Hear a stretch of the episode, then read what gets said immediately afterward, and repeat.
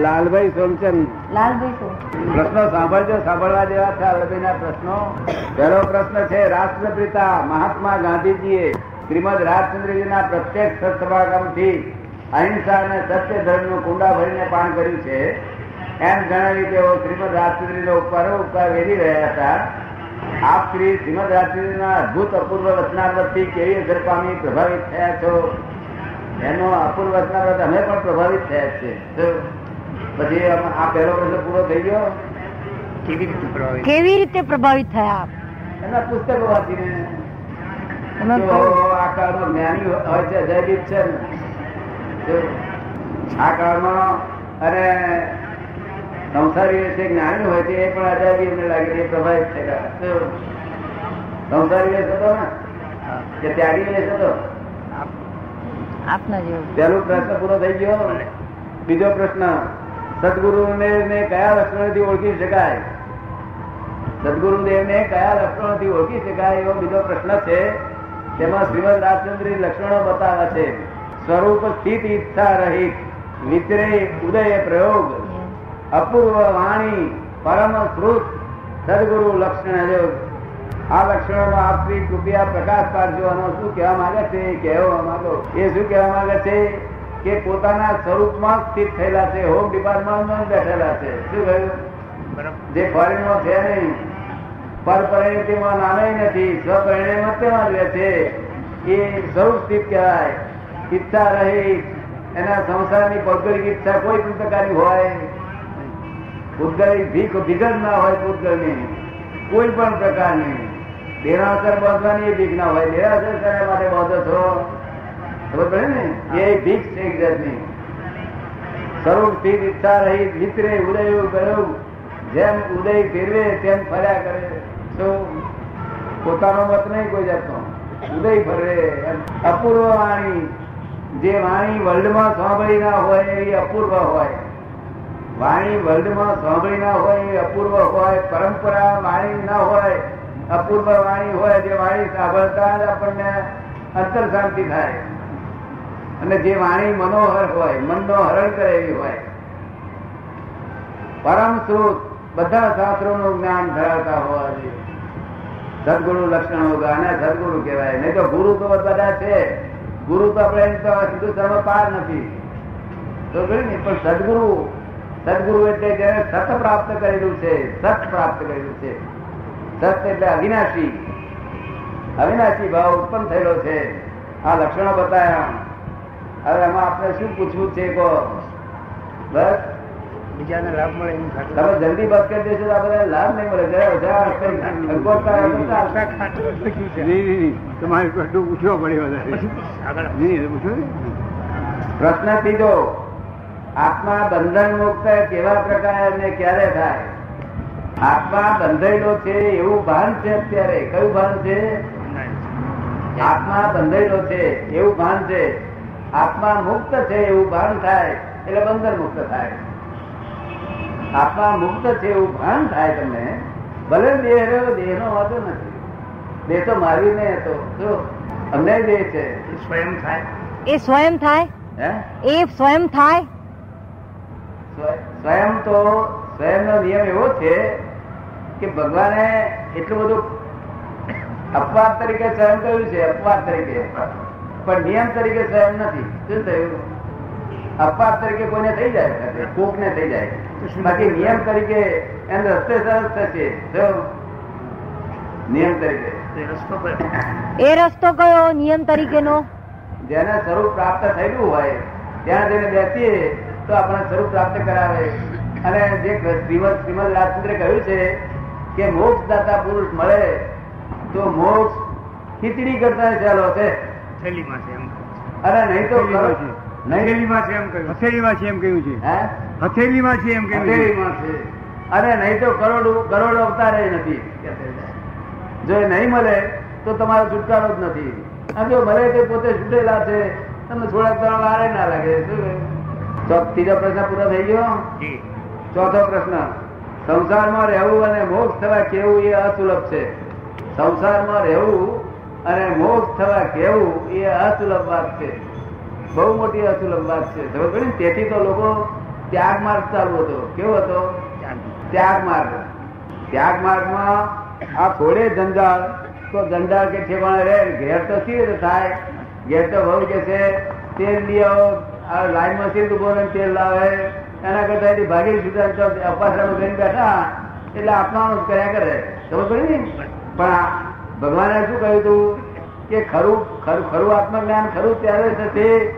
તારે કે test examination સ્ત્રી છોકરાની વચ્ચે જો થશે તો કામ કરી કાઢી નાખશે એ ટેસ્ટ એક્ઝામિનેશન છે. શું છે?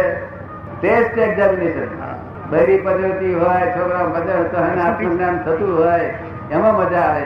કસોટી કસોટી. છે કસોટી. કસોટી છે ટેસ્ટ એક્ઝામિનેશન છે. સંસારમાં રહેવું અને મોક્ષ થવા કેવું એ અસુલભ છે. અમે એક ક્ષણ મોક્ષની બહાર નીકળ્યા નથી. અમે સ્વપરિણિતમાં જઈએ છીએ. હોમ ડિપાર્ટમેન્ટ બહાર નીકળ્યો નથી. ફોરેન ડિપાર્ટમેન્ટમાં તે જે ફોન આવે, તે હોમ ડિપાર્ટમેન્ટ તેમાં જવાબ આપી દઈએ. તો આ સંસારમાં હોવા છતાંય આવું બન્યું છે. શા માટે આવું બન્યું? ત્યારે ત્યાગીઓને મદ વધી ગયો હતો કેફ વધી ગયો હતો. કે આ સંસારીઓનું શું થશે? અને અમારો જ મોક્ષ છે એમ કહેતા હતા. શું કહેતા હતા? અમારું. ત્યાગીઓ બધા એમ જ કહેતા હતા કે અમારો મોક્ષ ત્યાં સંસારીઓ દયા કરવા દેવા કે. ત્યાં કુદરતે કઈ આ સંસારી મોક્ષ કરાવડાવો એટલે અમને મત ઉતરી ગયો. હવે સાધુઓ મારી પાસે આવે છે. કે અમારો મત ઉતારો, અમારો મત ઉતરી ગયો, હવે તમારી પાસે આવી મોક્ષ લઈ જઈશ. મેં અહીંયા આવો મોક્ષ થાય કહ્યું ને એટલે આ કુદરત ને ઘેર બધી પૂરી ખોટ છે તે. અને સંસાર આ આ જીવોના બે ભાગ છે. એક સિદ્ધ છે અને બીજા બધા સંસારી છે. ત્યાગી બાગી બધા સંસારી છે. આ તો આપણા લોકો એમ કે છે કે આ અમે સંસારી ના સંસારી નહીં. ખબર ને? બધું સંસારી છે. એ તો બાહ્ય ત્યાગ છે. એ તો બાહ્ય ત્યાગ છે. બાહ્ય ત્યાગ છે. આપ શ્રીના જીવનના આધ્યાત્મિક અપૂર્વ પરિવર્તનમાં શ્રીમદ રાજચંદ્રનો પ્રભાવ છે ખરો? અમારા આ અમારો પ્રભાવ ખરો એનો તો પણ અમને રૂબરૂ મળ્યા નથી આ રૂબરૂ કે નથી. અમને કશું બહુ લાંબુ ફળ મળ્યું? નથી પણ એમના વાક્યોથી એમને બહુ પ્રભાવ પડેલો છે. તો બધા શાસ્ત્રો અમે જોયા પણ એમના શાસ્ત્રો એમનું પુસ્તક વાંચવાથી બહુ પ્રભાવ પડેલો. સમજ ને? કારણ કે કહેવું પડે વાણી અને વાત કહેવી પડે. કારણ કે દોહન કરેલું છે. શાસ્ત્રોનું દોહન કરેલું છે. માખણ? કેટલી વાર થઈ ગઈ આ પ્રશ્નો લખતા? પાંચ મિનિટ પાંચ મિનિટ. હે? તો વૃત્તિઓ બધી ક્ષય કરી છે મને લાગે. હે? વૃત્તિઓ ક્ષય કરી લાગે છે. છે ને મોટા છે મોટા પુરુષ છે પાછળ. મોટા પુરુષો ની કૃપા છે. મોટા પુરુષોની કૃપા છે મોટા પુરુષની કૃપા તો બધું નીકળી મોટા પુરુષની કૃપા જોઈએ. કૃપાથી મોક્ષ કહેવાય છે. મોક્ષ કઈ હે મહેનત કરવાથી થતો હોય બધા મજૂરો થાય બધા. શું કહ્યું? મહેનતથી તો પૈસા ના મળે અને મહેનતથી મોક્ષે ના મળે. પૈસા પુણ્યનો ખેલ છે અને મોક્ષે પુણ્યનો ખેલ છે. ને? કે પુણ્ય હોય તો ભેગું થઈ જાય જ્ઞાની પુરુષો. અને તેથી કપાવતે કહ્યું કે મોક્ષ દાતા મળે તો મોક્ષ મોક્ષ સરળ છે સહજ છે સુગમ છે શું છે? હા તેથી અમે પુસ્તકમાં લખ્યું છે કે મોક્ષ ખીચડી બનાવવા ખીચડી બનાવવામાં મહેનત પડે. ચૂલો ફૂંકવો પડે પાણી ઊંકવું પડે કે દાળ નાખો. અને દાળને બદલે ભૂલે તો કે ચોખા પહેલા પડી ગયા ને તો બે થઈ જાય ગીરી થાય નહીં. પછી દાળ નાખીએ આપણે સમજણ જોઈએ એમાં સંયમ કોને કહેવાય કે જેને આર્થ ધ્યાન રૌદ્ર ધ્યાન ન થાય, એને સંયમી પુરુષ કહેવાય. શું કહ્યું? આર્થ ધ્યાન રૌદ્ર ધ્યાન ન થાય, એને સંયમી પુરુષ કહેવાય. સમજ ને? આ નિયમ વાળા કહેવાય યમ વાળા કહેવાય નિયમ વાળા કહેવાય, ત્યાગી કહેવાય. પણ સંયમી ના કહેવાય, પણ સંયમી લોક કે છે, એટલે લૌકિક સંયમ એમનો કરો આપણે. એમ તો ન કહી શકીએ કે લૌકિક સંયમ એને આપણે કહી શકીએ, લૌકિક, લોક માન્યતા. કહે? ખુલાસો થઈ ગયો એમાં? તમારે લખ્યું છે કે વાળ છેતરામણી આદિ થઈ રહ્યા છે, અસંખ્ય જિજ્ઞાસીઓ ફસાય છે. એ બધું આ ફસાયનું ફળ એમને જ ભોગવવાનું છે. ફસાવનાર ફસાવનાર ભોગવશે ફસાઈ ફસાવ જે બધું છૂટી જશે જેના નિમિત્તે ફસા ફસાવનાર છે, છૂટ ભોગવશે સાતમો પ્રશ્ન, ભક્તિ એ સર્વોપરી માર્ગ છે, શ્રીમદ રાજચંદ્રજી. હવે ભક્તિ એટલે ભક્તિ ભક્તિ જો ઓળખે ને તો ભગવાન ને ઓળખે. કેટલી બધી ભક્તિ ઓળખવાની હેરી હેરી નથી એ ભક્તિ આપણા લોકો કહે ને ગમે ત્યારે ભક્તિ કહે છે આ ભક્તિ કરી આવ્યો આમ કરી આવ્યો પણ એ તો એમની ભાષાની લૌકિક ભાષાની અલૌકિક ભક્તિ અલૌકિક ભક્તિ મોક્ષ આપે. એટલે સર્વોપરી. એટલે સર્વોપરી લખ્યું ને સર્વોપરી. એ પણ સર્વોપરી પણ જ્ઞાન સહિતની ભક્તિ એ સર્વોપરી છે. જ્ઞાન સહિતની ભક્તિ અજ્ઞાન ભક્તિ તો જાત જાતની છે વેરાયટી જાત જાતની અજ્ઞાન ભક્તિ છે. પછી આત્મા એ પ્રશ્ન ખુલાસો થઈ ગયો મારામાં આત્મા પ્રશ્ન શ્રીમદ રાજચંદ્રી આત્મસિદ્ધિમાં પ્રકાશ્યું છે કે જાતિ વેશનો ભેદ નહીં. કહ્યો માર્ગ જો હોય સાધે તે મુક્તિ લહે એમાં ભેદ ન કોઈ.